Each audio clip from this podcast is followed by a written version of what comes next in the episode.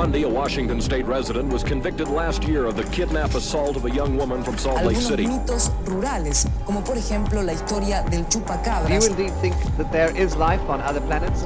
goes on in San Francisco for the man known as the Zodiac Killer. De la comisaría tercera de San Isidro vivía Robledo. Earlier today, Milwaukee's police chief provided more details on a case he says fills him with utter horror.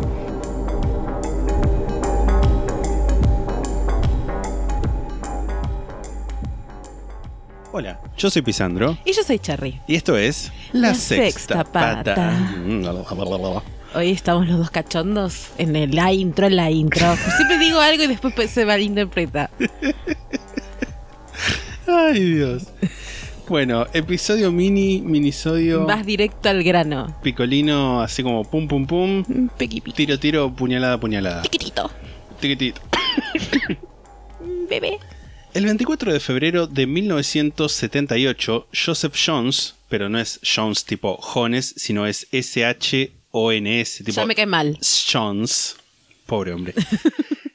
no, va, no sé, ¿eh? Ah, Veremos. no, bueno, si es víctima me cae bien, pero yo- bueno, dale, sí. Estaba recorriendo el Bosque Nacional de Plumas en Sierra Nevada, al norte de California, Estados Unidos.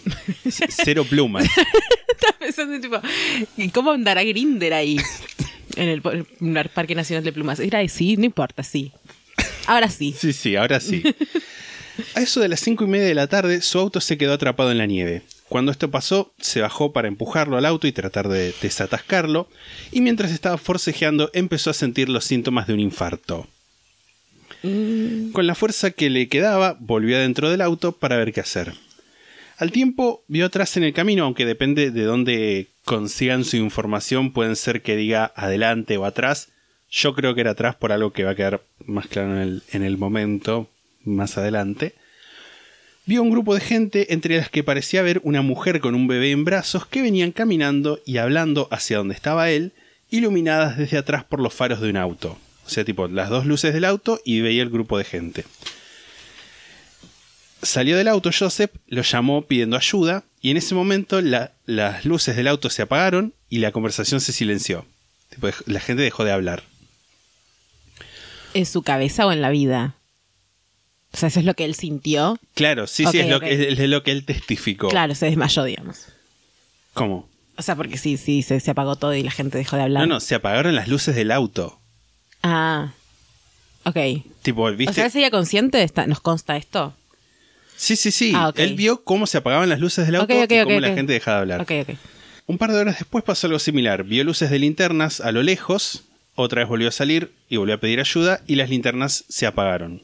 A las horas de esto se le terminó la nafta del auto, que asumo que lo tenía prendido para calefacción, y ya se sentía mejor, así que pudo salir del auto y empezar a ir caminando a una cabaña llamada Mountain House, que estaba a 13 kilómetros de distancia y que era donde había parado antes de salir con el auto.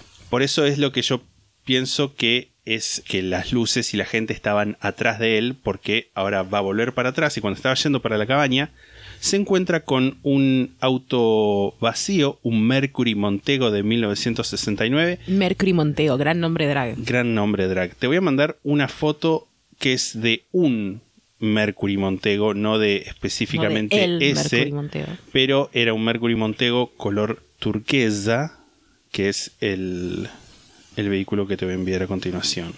Estas imágenes, por supuesto, van a estar en nuestro Instagram, arroba la sexta pata podcast, en nuestro Twitter, la sexta pata, arroba la sexta pata. ¿Ves? Es, es- claramente esta es una foto, una, una exposición, exhibición, sí. una, una feria. Rico auto, igual sensual. Sí, sí, totalmente. Es un auto bajo y esto ténganlo en cuenta para más adelante. Es auto para levantar un poco. Sí, sí, sí, ¿Te vas a totalmente. buscar en el Mercury Montego, muñeca? real.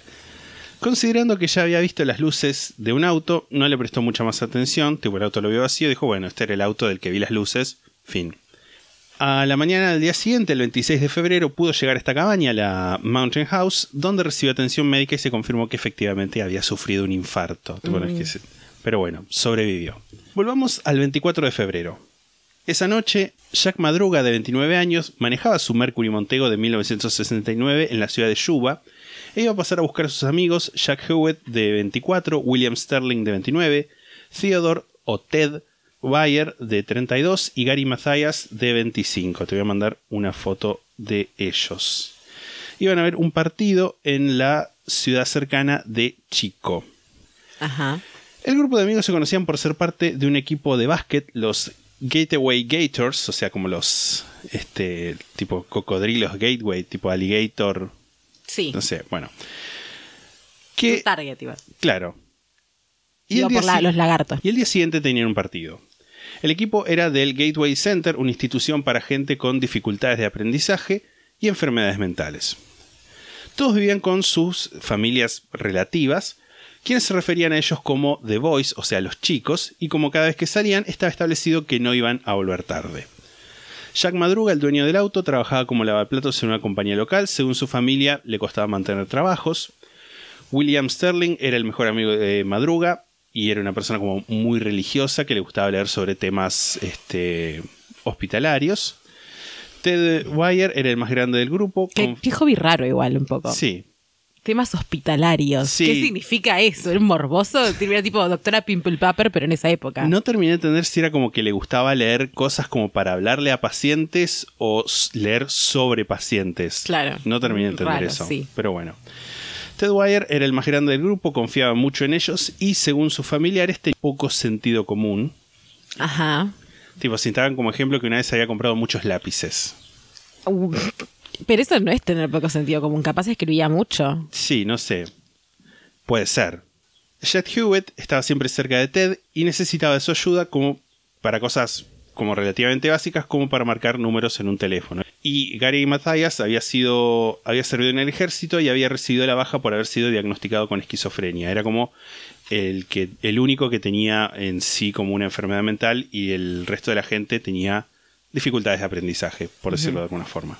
Claramente se usaban, en alguna de las fuentes que leí, se usaban palabras como mucho más horribles, Sí, sí, sí, me imagino. más aptas de los 70. El partido terminó eso de las 10 de la noche. Fueron a una tienda que estaba a tres cuadras del lugar donde vieron el partido y compraron unas gaseosas, leche, unas tartas y dos barras de caramelo.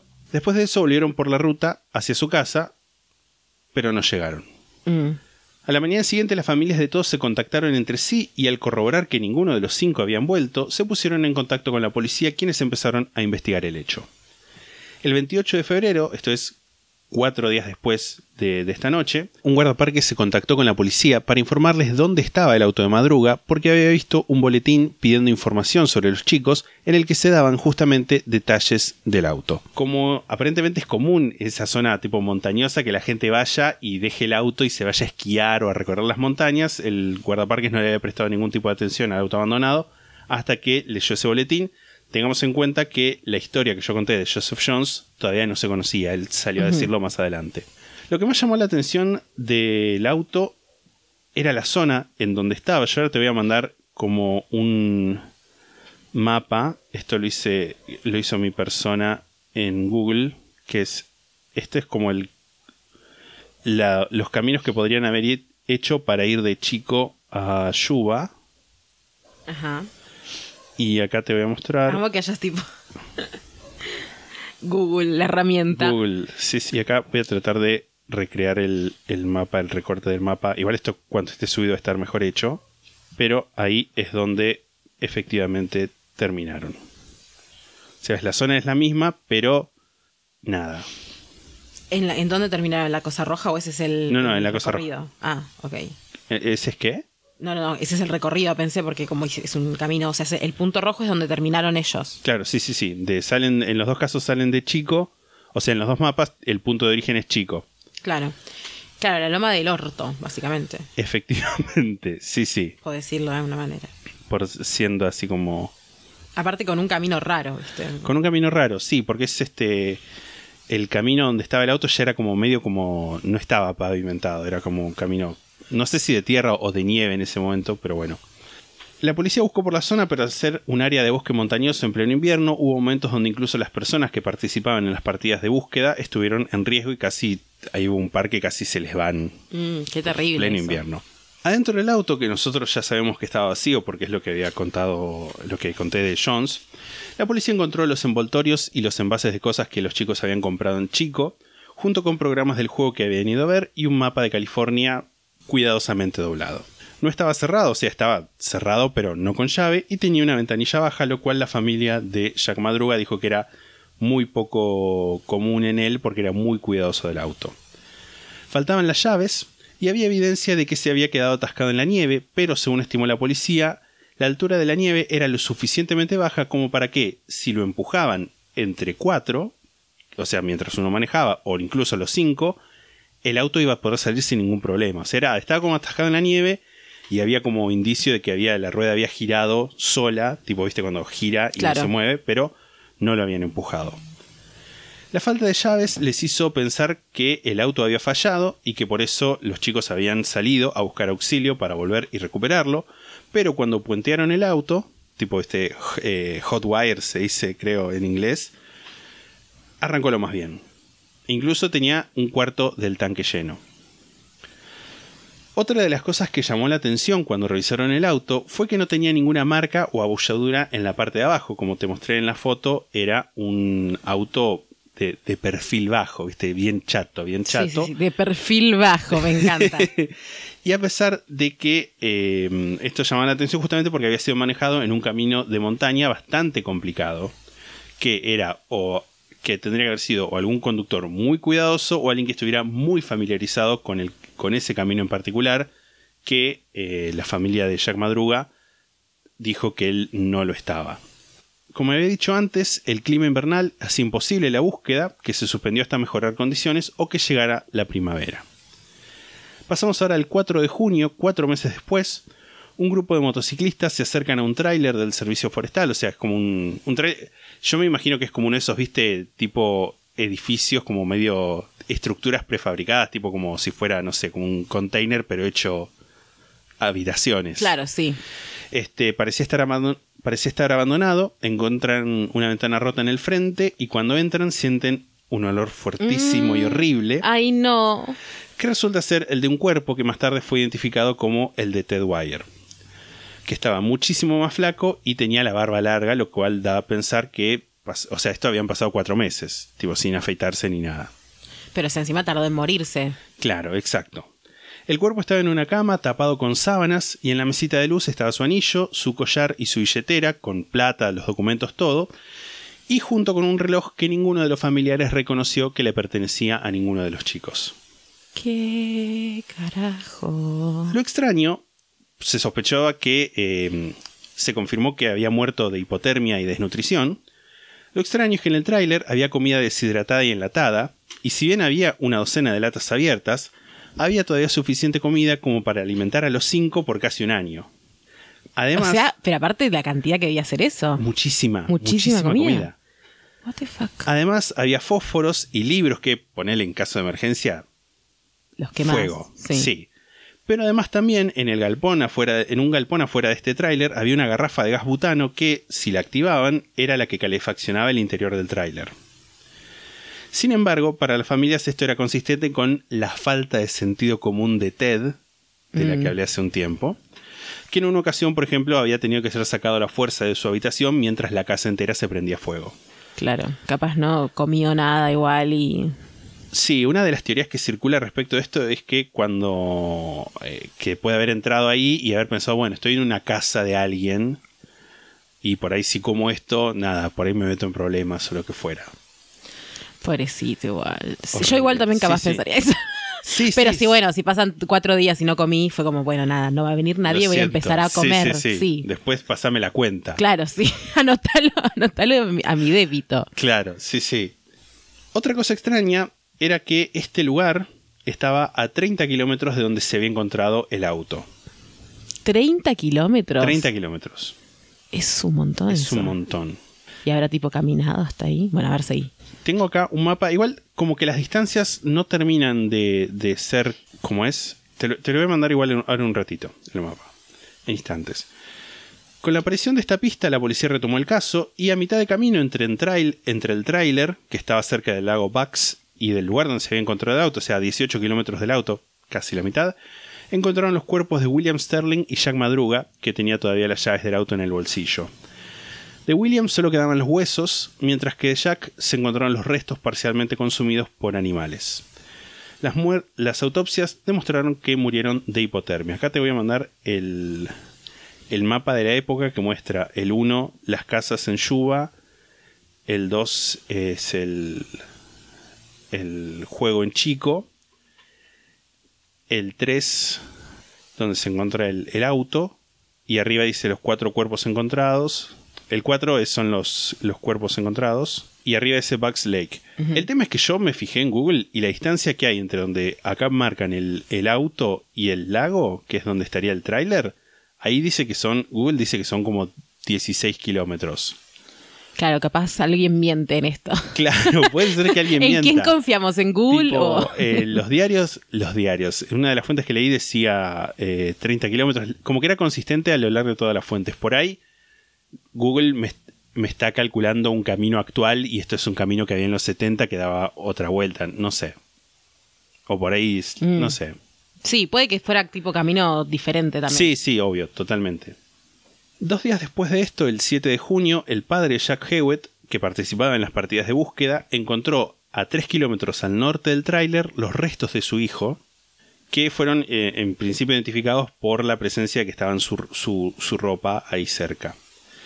Eh, es como horrible porque lo que encuentra es nada, la columna vertebral. Pero estaban ya como sin piel. Claro, se los había morfado. Los animales. Los animales. Qué horrible. Muy feo. Horrible. Muy feo. Cerca de ahí encontraron mantas y linternas al costado del camino y los investigadores elaboraron la teoría de que tanto Jack Hewitt, Ted eh, Wire y Gary Mathias, Mathias y Gary Mathias llegaron al tráiler y que cuando Ted murió, Jack y Gary no pudieron soportar estar ahí con el cuerpo y se fueron o bien se fueron antes de que muriera con la esperanza de encontrar ayuda. Se sospecha, o sea, la- está la teoría de que Gary estuvo en, esa, en ese tráiler porque encontraron sus, eh, sus zapatos ahí. Y Ted no tenía puestos los suyos. Como que aparentemente es, es como algo que sucede que por ahí con el frío como que se te hinchan los pies. Entonces Gary dejó sus zapatos Mm. y se puso los de Ted que eran más grandes. Sí, horrible todo. Se Tipo- hizo- Sí, no, no, horrible. Se hizo circular una foto de Gary por si alguien lo reconocía Mm. Ah, no muerto, para encontrarlo. Ahí te, te envié la tipo, foto. revista muy interesante. Ajá. Al día- los ojos de este hombre no, igual. No, no, es, es fuerte esa foto. Yo la vi, fue como. Al día de la fecha no hay indicaciones de su paradero. Al día de hoy, 2021. Gary supuestamente Pero tenía. podemos asumir que. Sí, sí, sí, obvio. Gary tenía un amigo en Forbstown que queda para el lado que tomaron. O sea, ellos vienen por acá desde chico y en el... mo- antes, o sea, en el momento donde sube la, la ruta, Ajá. ¿viste? Con- de- la ruta tipo el camino que recorrieron, bueno, acá al costadito está Forbstown. Como que sospecha que sin darse cuenta siguieron por un camino sin, eh, sin haber tomado la salida que tenían que tomar. Tipo como que está acá nomás, Forbstown. Claro. Después lo- en el mapa lo voy, lo voy a marcar. Se ve como horrible ese camino también. Como se ve que debe ser un camino de esos que. Sí, sí, sí. Cero. Cero. No sé si asfaltado seguramente porque es como un camino largo, quizás no. No, ya para el final no. Era tipo camino de montaña. como esos caminos del sur que viste que Sí, si no los haces con alguien que sepa de la zona, te matás en medio segundo. literal. Eh, los familiares sospechan que alguien los puede haber obligado a seguir adelante en el camino en vez de volver por donde habían llegado. Que si volvían un poco para atrás estaba la, misma cabaña a donde volvía, a donde estaba Jones. De hecho, si en el mapa de blanco y negro ves que está donde fue encontrado el auto y, a- abajito está la Mountain House. A ver, voy acá.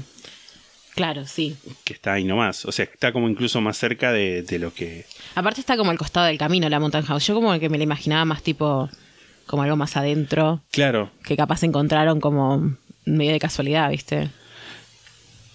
¿cuál? La Mountain House. La Mountain House es, es el- lo que estaba antes, no el tráiler que Ah, encontraron. no el tráiler, ok.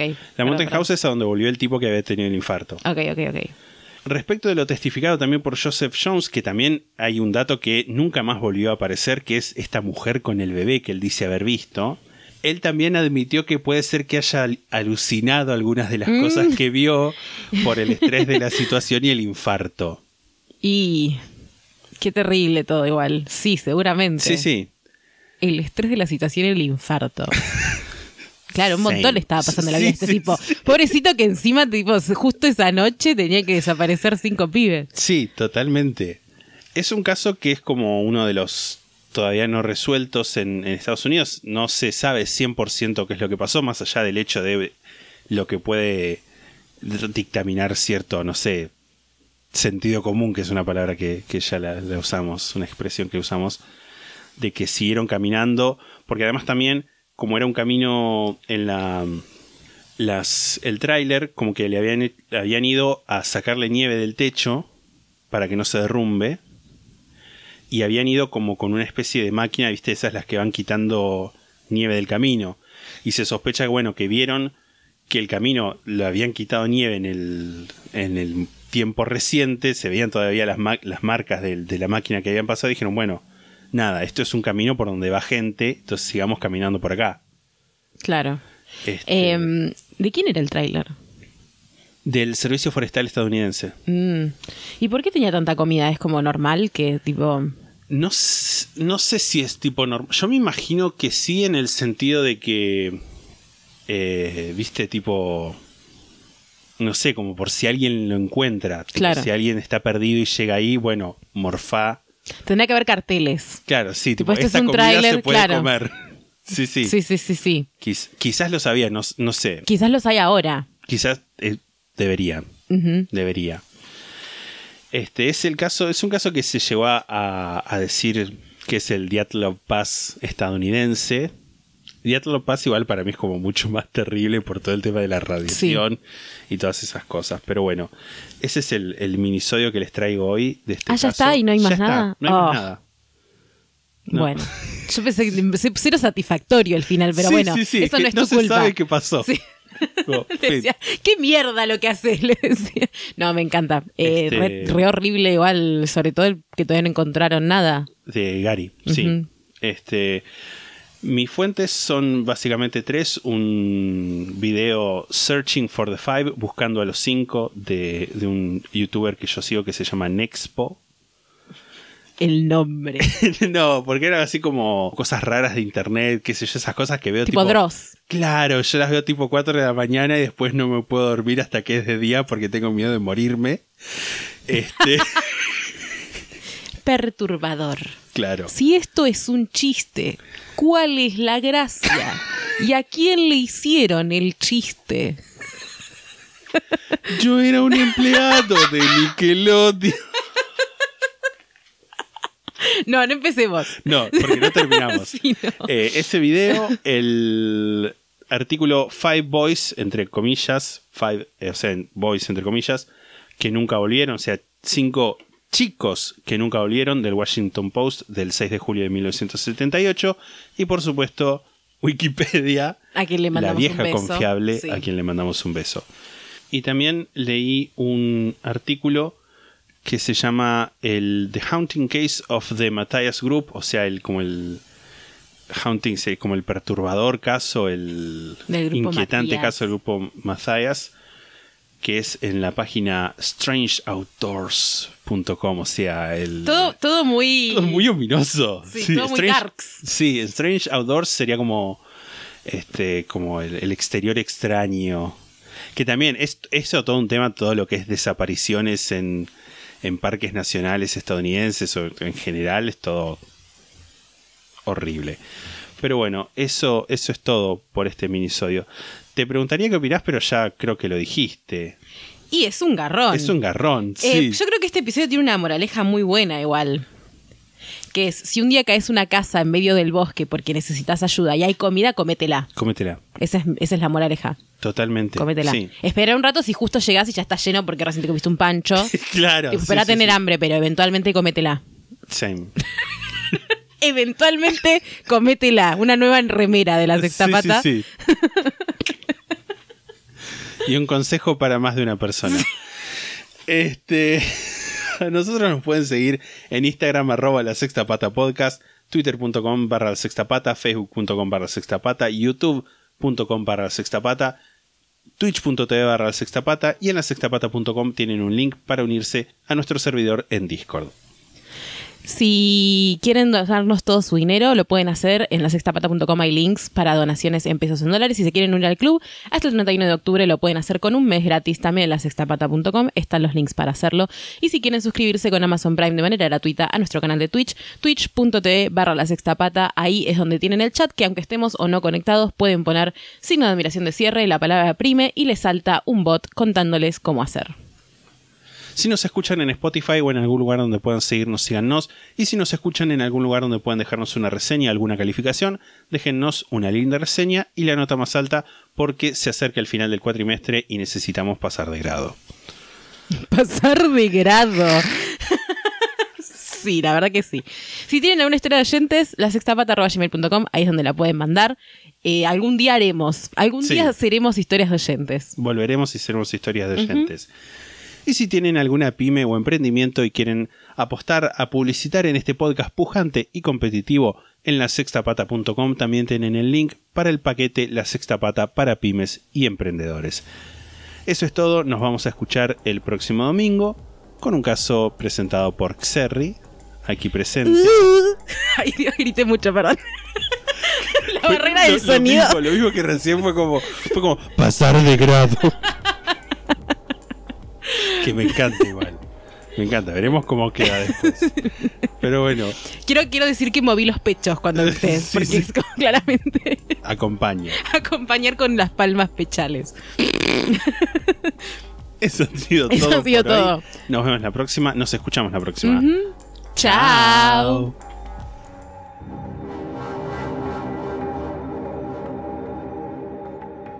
La sexta pata se graba en la ciudad de Mar del Plata. La portada fue diseñada por Melanie Devich, a quien pueden encontrar en Instagram como arroba no hago dibujitos. La música es The Soft Whispering Truth por Lingua Ilustra y fue editada por nosotros para la intro de este podcast.